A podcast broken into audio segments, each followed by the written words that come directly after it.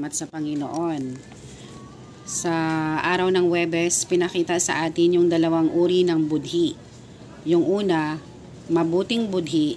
Pangalawa, dalisay na budhi. Kung ninanais natin na magkaroon ng mabuting budhi, uh, ang paraan lang para tuusin ito ay i-apply natin ang dugo upang linisin ang budhi.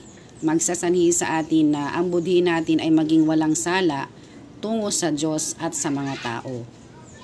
Pagdating sa pagkakaroon ng dalisay na budhi, ito ay medyo mahirap-hirap. Dahil pag sinabing dalisay na budhi, nangangahulugan lamang ito na wala tayong ibang hinahangad, kundi ang Diyos lamang at ang kanyang kalooban. Amen. Oh Lord.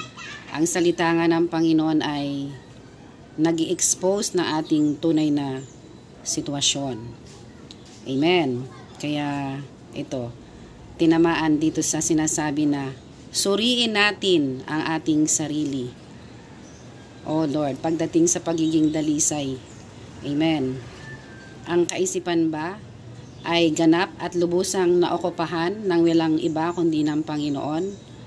Ang damdamin ba natin ay Payak ba, lubusan at ganap na iniibig ang Panginoon? Nang higit kaysa anumang bagay? Ang pagpapasya ay lubusang para sa Diyos? Amen. Um, talagang ano, masasabi natin na, Lord, hindi talaga, hindi kami ganoong dalisay. Totoo talaga, dahil ang ating kaisipan ay hindi lang naman ang Panginoon ang iniisip, Marami tayong isinasaalang-alang, ang daming iniisip, gumagala ang ating kaisipan. Kahit tayo ay nagmo-morning revival, nagbabasa ng Biblia, hindi makapag-concentrate dahil ang kaisipan gumagala eh. Yun yung sinasabi Amen. sa mga estudyante na present nga pero mentally absent. Oh, Panginoon Amen. Jesus ano, Donna. oh Lord Jesus. Nandito nga sa Quezon City, pero sa ang planeta na kaya ang kaisipan. oh Lord, pati yung damdamin, marami pang gusto. Oh, marami pang iniibig. Hindi lang ang Panginoon. Maging yung pagpapasya natin, hindi din stable.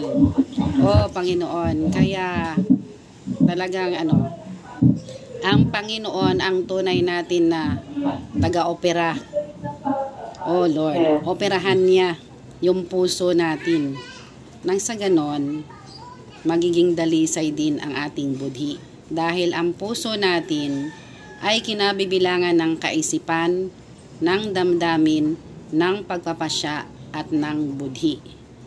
Oh Lord, kaya sabi niya, kung ang budhi natin ay hindi pa rin dalisay, sa kalaunan, ito ay magsasanhi sa ating espiritu na manghina. Kaya no wonder, gustuhin man natin na mag-ensayo ng ating espiritu, parang hindi natin magawa-gawa. Dahil ramdam natin, sa kalooban natin, merong pangungundi na.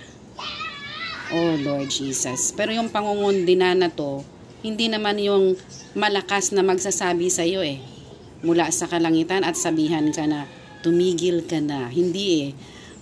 Kaya si Sardonyx, pag may ginagawa ito, sinasabi ko sa kanya, pang, uh, Noy, pakinggan mo, ano ba ang sinasabi niya sa loob mo? At minsan, ang sagot niya sa akin, hindi naman siya nagsasalita, ama eh, tahimik siya. oh, oh Lord Jesus nagpapatunay talaga na ano, uh, yun nga, hindi na natin naririnig ang pagsasalita niya. Dahil, yun, napakapino lang eh, napakarahan lang yung pangungundina niya. Kaya, kadalasan, dead ma. Akala natin, wala naman sinasabi eh. Wala naman akong nararamdaman eh. Kaya ipagpapatuloy ko na lang ito. O Panginoong Jesus. Kaya Madali lang ang magkaroon ng mabuting budhi dahil nandyan ang dugo. Pagdating sa pagiging dalisay ang budhi, ito ay medyo mahirap-hirap talaga. O Panginoong Jesus, kailangan natin yung awa at habag ng Panginoon para tayo ay makapagpatuloy sa Panginoon. Dahil, sabi nga, kung wala tayo nito, magiging problema talaga. O Panginoong Jesus, kailangan natin ang awa at habag ng Panginoon. Willing tayong maoperahan dahil maraming taglay-taglay ang ating puso. Kailangan matanggal yung iba't ibang puso na binanggit sa Mateo.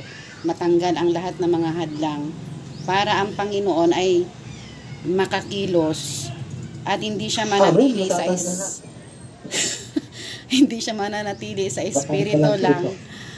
bagkos makagawa siya ng tirahan sa iba pang part natin. Lalong lalo na makakilos siya sa ating kaisipan damdamin at pagpapasya.